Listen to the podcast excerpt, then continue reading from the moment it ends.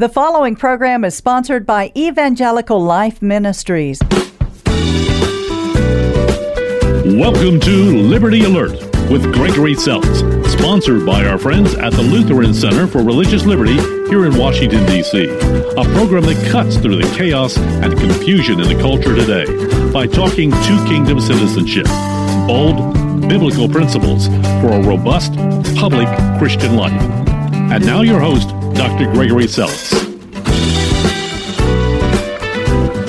Good day, good day, Washington, D.C. I'm Gregory Seltz. Welcome to our program, The Liberty Alert, where every week we try to cut through the noise and take on the issues, especially the public issues that matter to people of faith. And today's issue is one of those issues the sanctity of life, the preciousness of life from conception to natural death, because that is something that should actually bond us together as a country. There should be a bipartisan issue that human life is precious, human life is sacred. Our, our rights actually fro- flow from that notion. You know, this is a lot of times people say, well, that's a religious issue. No, this is a moral issue that is religiously motivated by some, but there's people who are not religious who believe in the sanctity of life too.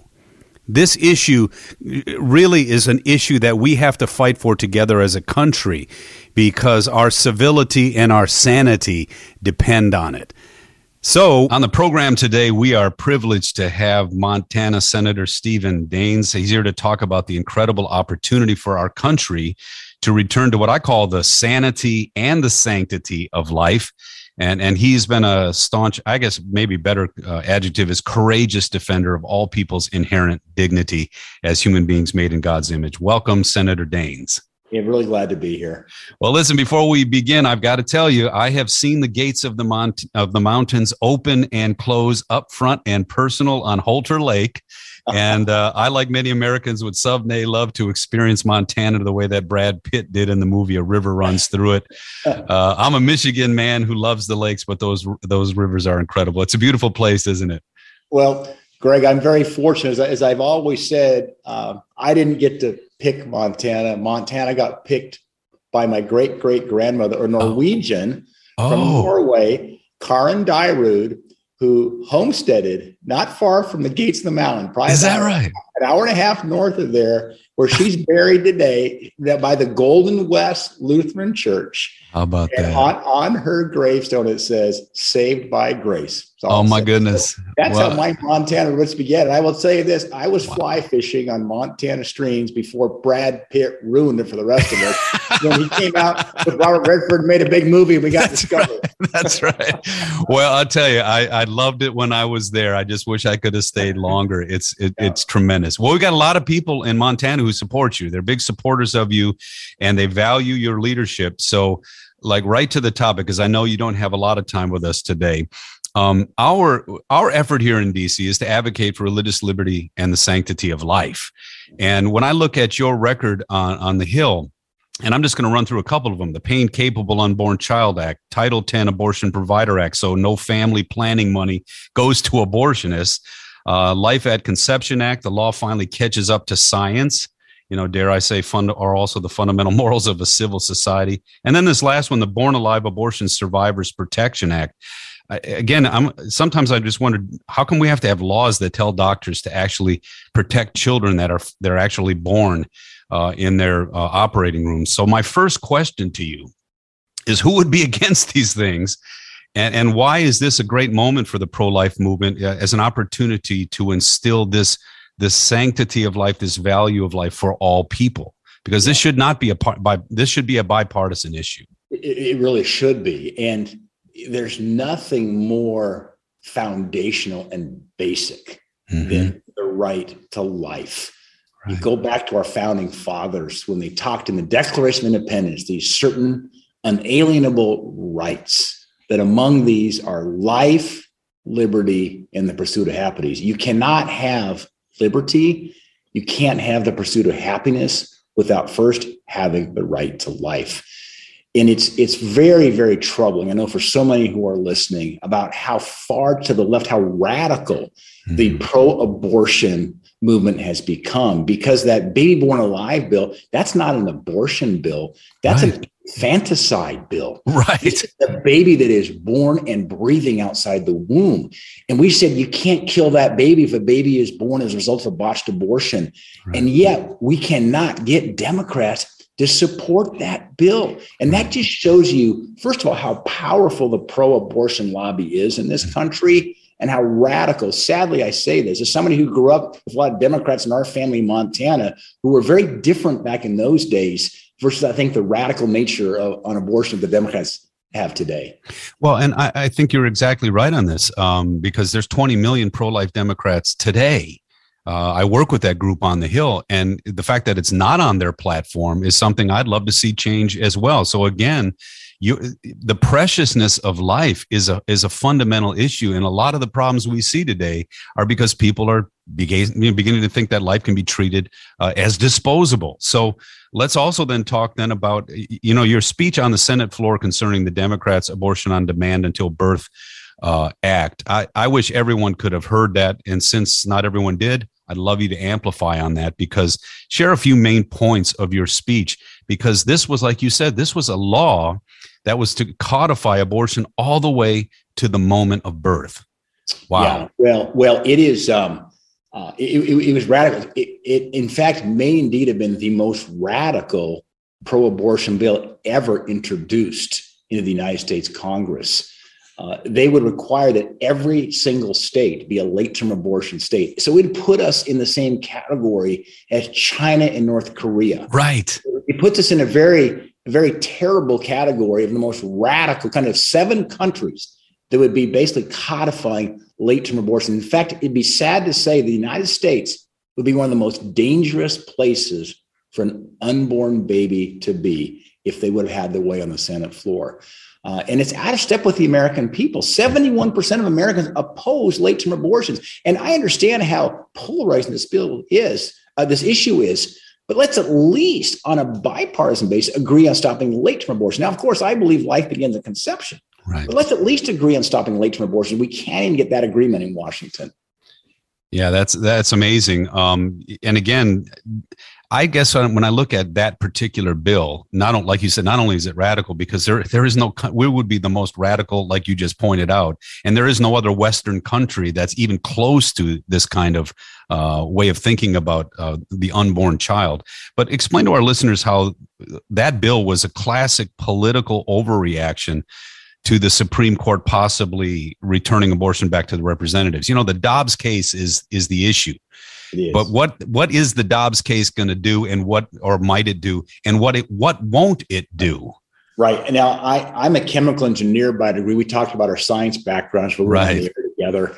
So I'm a left brain, more engineer. I'm not a lawyer, but I would encourage uh, those who are listening to this uh, broadcast to uh, to to spend the time to read Justice Alito's draft opinion. Mm-hmm. It is brilliant. It is well thought out. It's compassionate. And, and it's important to look at what it says and what it doesn't say. It really isn't about abortion. It's about fundamentally who should decide what protections should be put in place for the unborn. Where does that fundamental power reside? Should it be with nine guys in black robes from 1973 or in an issue that is contentious would it be better if elected officials who are held accountable by the people, let's let them decide where to draw the lines on protections for the unborn? That's the essence of what was said there. So that means the states will play a very important role, assuming this opinion is held up. There'll still be an important role for elected officials at the federal level as well. But the mm-hmm. states will be where a lot of the action will be. And I'll tell you why because in the in, in the United States Senate, it takes 60 votes to pass a pro-life protection bill. We're going to keep fighting for pro-life here, mm-hmm. but for realistic outcomes, the states is probably where you're going to see legislation passed and signed by governors. And that's where people of common good conscience. Uh, that's our responsibility. We're the ones that are supposed to build the civil society. We're the ones that are supposed to take care of our neighborhoods and families. You guys here on the Hill, that's not your job. I mean, you know, again, this limited sense of government it, it would be wrong to to by fiat tell us how we're going to solve this this basic fundamental issue. And i think that's what was wrong about the ruling in the first place. They took the constitution and they legislated with it in such a way that an issue and it was a we were a pro-life nation at the time of 1973 and so in one fell swoop they made they made the most people's view of this unconstitutional. And if you want to do that there's an amendment process right? I mean there is an amendment process. You can change the constitution. You just can't do it by fiat. You, you think about how radical that bill was that we defeated. It, it, we talked about uh, there's no gestational protection but it's it's worse than that. It would strike down any state law that would require parental involvement in abortions for minors, an example. It would strike down any late term abortion limits at a state level. It would strike down any sex selective or Down syndrome selective abortions. That would be struck down at this for states if that federal bill would have passed that Chuck Schumer put on the floor. It would strike down conscious protections. Uh, that which that's a core issue in terms of religious liberty for our country. It would strike down the, the Hyde protections that say taxpayer dollars cannot be used for abortions. All of that would have been struck down had Chuck Schumer's bill passed the U.S. Senate. Yeah, and again, corrupting the the the medical profession because that that was a key issue for me too back in the day, and it is today. Do no harm suddenly means I can do whatever I please as long as I have your consent too, and that's just not that's not the kind of when you have that kind of power over life and death, there needs to be proper moral limitations to it, or all kinds of bad things, incredibly bad things can happen. I've got to tell you, I, have had I've had students. You know, now the Capitol opened up again post COVID. I'm having the student groups come back. Each of us, I have groups, of course, from all over Montana that come. These high school students and middle school students, and this question's come up. Of course, after the leak happened uh, from the Supreme Court, they're asking about Roe v. Wade. And what I do is I ask them a question because I believe that people believe what they discover for themselves. Self discovery is very important to get to truth. And I ask them with their smartphone, I said, Google 15 week baby. Just type in one five week baby, hit search under Google. And it pops up an image. And I say, click on images and look at the image, the wow. 3D ultrasound of that 15 week baby. Why do I ask them that? Because that's what the Dobbs case was drawing the line at 15 weeks. And I just asked the question, whether no matter where you stand on abortion, I ask, is that life or not? I asked him the question, if you were a NASA scientist and they sent the Mars lander and the Mars lander image came back with that image, would the scientists conclude that is life or not? And listen, I, I know the answer because they all look at that. Even the, I can see some of the pro-abortion students, they yeah. don't have a response. So I'm not telling them what to believe. Right. I'm asking them to think about what they think believe. about it. You know, and you did that in your speech too, because you made a great point when you just said the unborn sea turtle eggs and unborn eagle eggs have more protection than unborn humans, federal protection. But here's, I got to say this, you were caricatured immediately as saying that women are like turtles. I mean, I, I heard that and they were, they were trying to make fun of what you said and everything. I said, no, that was one of the best points you made you know those of us who say well what do you, what is this protection about? You said you can't you can actually go to jail for messing with turtle eggs and go to and be fined mercilessly for messing you, with eagle eggs. You can't. If you mess with the nests you can go to prison. Right. Up to a hundred thousand dollar fine for a preborn a preborn turtle or eagle. Right. So why would a preborn turtle or eagle have more protections than well, baby. How do you, and how do you deal with this? Is one of the, the things I you know I've been in in radio for for almost a decade now, and I the miss how people caricature. You know, the, eh, we should be trying to get at. I, I've got you on here to amplify your your voice, but also to make sure we can clarify so we know what you're saying. Well, when people caricature an excellent point, and then they try to demonize it. That's the opposite of what we should be doing with information media, isn't it? It is. Well, and listen, um, uh, anytime we're standing for truth, and what we're what I said on the Senate floor was the truth. Mm-hmm. And when you have, frankly, an evil, I'm going to call it evil movement in, in murdering these babies.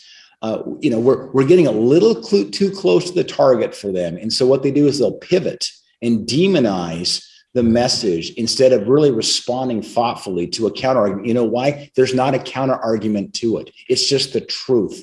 And the more we get this out to the American people, uh, the more I think will continue to change opinion here as they really thoughtfully consider what is going on there at 15 weeks, at 16 weeks, in these in these last terms of pregnancy those are human beings. They're little babies that deserve the right to life. Well, and, and Dobbs does get right to the heart of it because it's the first time the viability uh, aspect of Dobbs of, of, of Roe v. Wade is coming up for the vote. And people, just so you understand what that is, and you know, I think we've heard it, but we really haven't thought about its implications.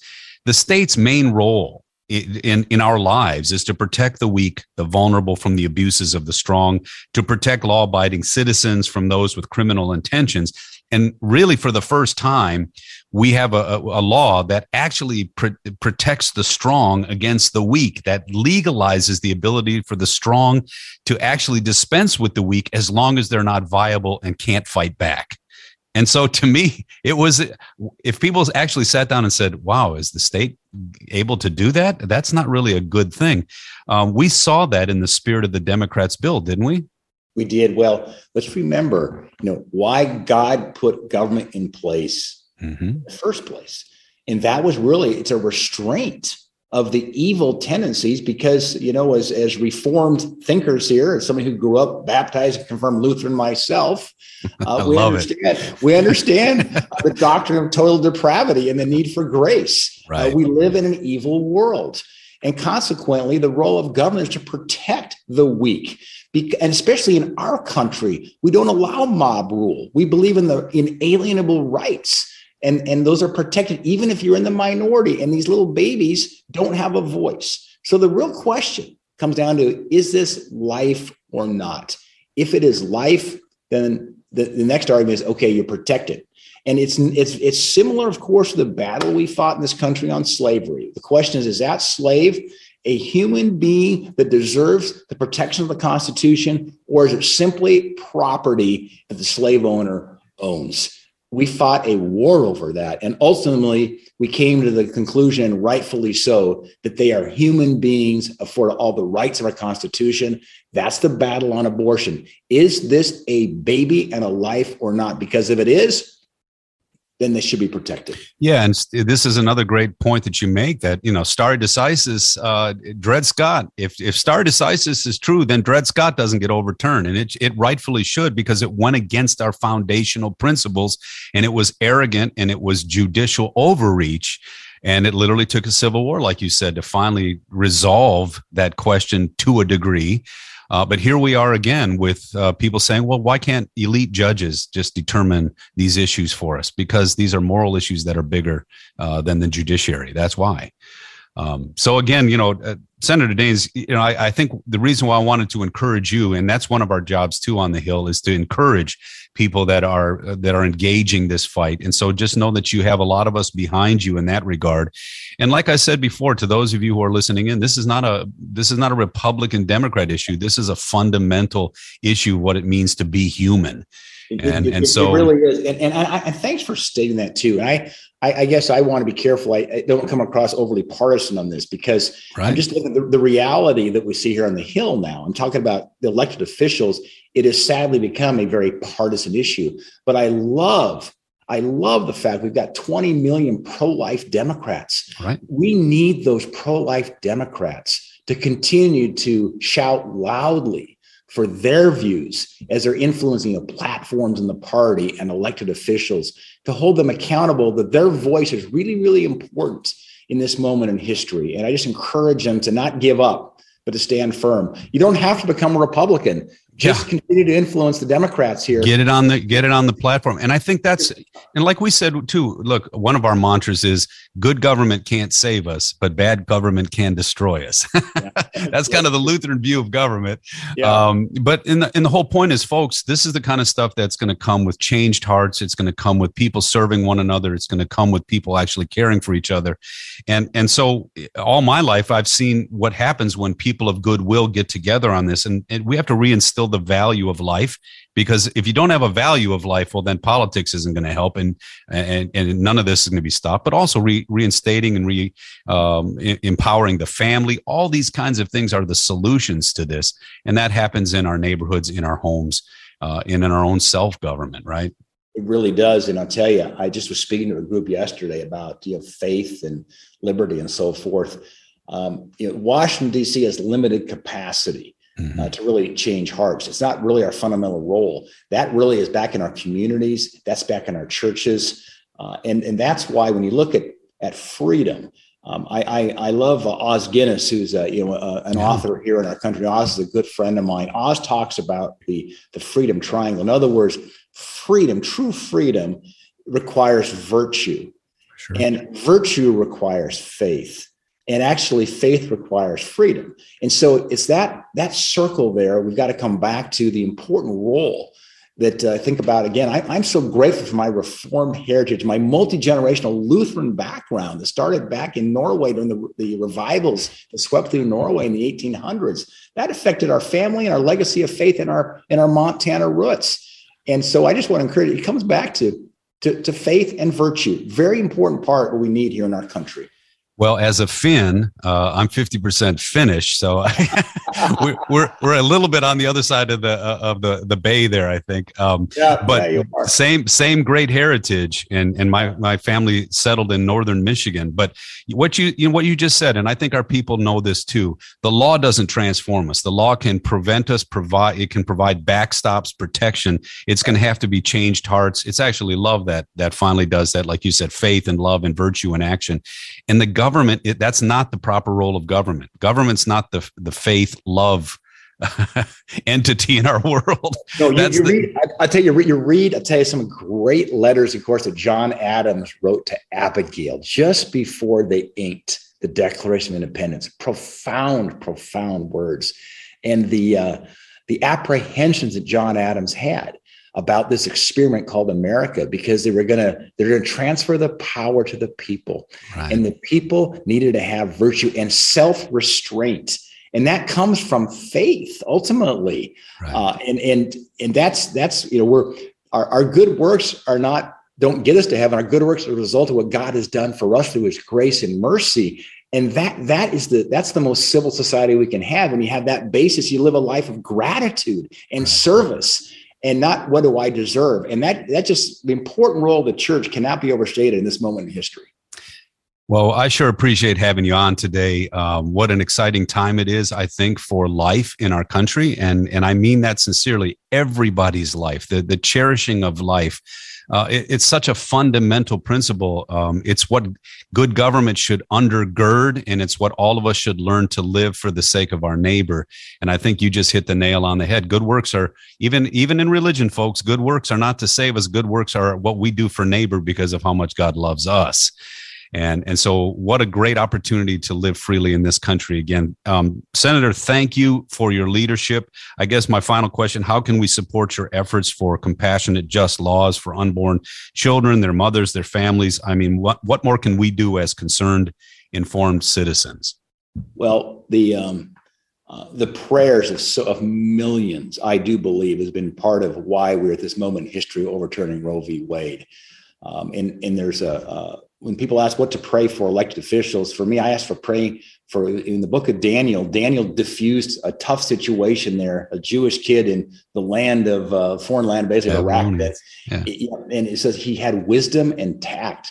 So it's it's wisdom here on Capitol Hill, but also tact. How do we communicate tactfully uh, on issues right now that are so polarizing? But second is engage your elected officials make sure the pro life Democrats, pro life Republicans, pro life independents are voicing their opinion. Because listen, the pro abortion folks are very loud. We need the pro life groups and pro life believers here to continue to engage their officials and, uh, and hold their elected officials accountable. Well, we will do our part and we will seek to also be wise as serpents and harmless as doves. and uh, I, I look forward to the time when we can again sit down face to face in the office. I really appreciate you being willing to come on the Liberty Alert today. God bless your God bless your leadership. Uh, God bless you, Greg. Thank you. Thank you. Thanks for tuning in today. To get to know our LCRL DC work better, check out our website at lcrlfreedom.org. Contained there are resources to empower your public square dynamic discipleship. Or check out our weekly Word from the Center opinion piece every Friday at facebook.com forward slash LCRL Freedom. Till next time, God bless you always. I'm Gregory Seltz. Have a great week. You've been listening to Liberty Alert with Dr. Gregory Seltz, Executive Director of the Lutheran Center for Religious Liberty in Washington, D.C. This program has been brought to you by the Lutheran Center for Religious Liberty.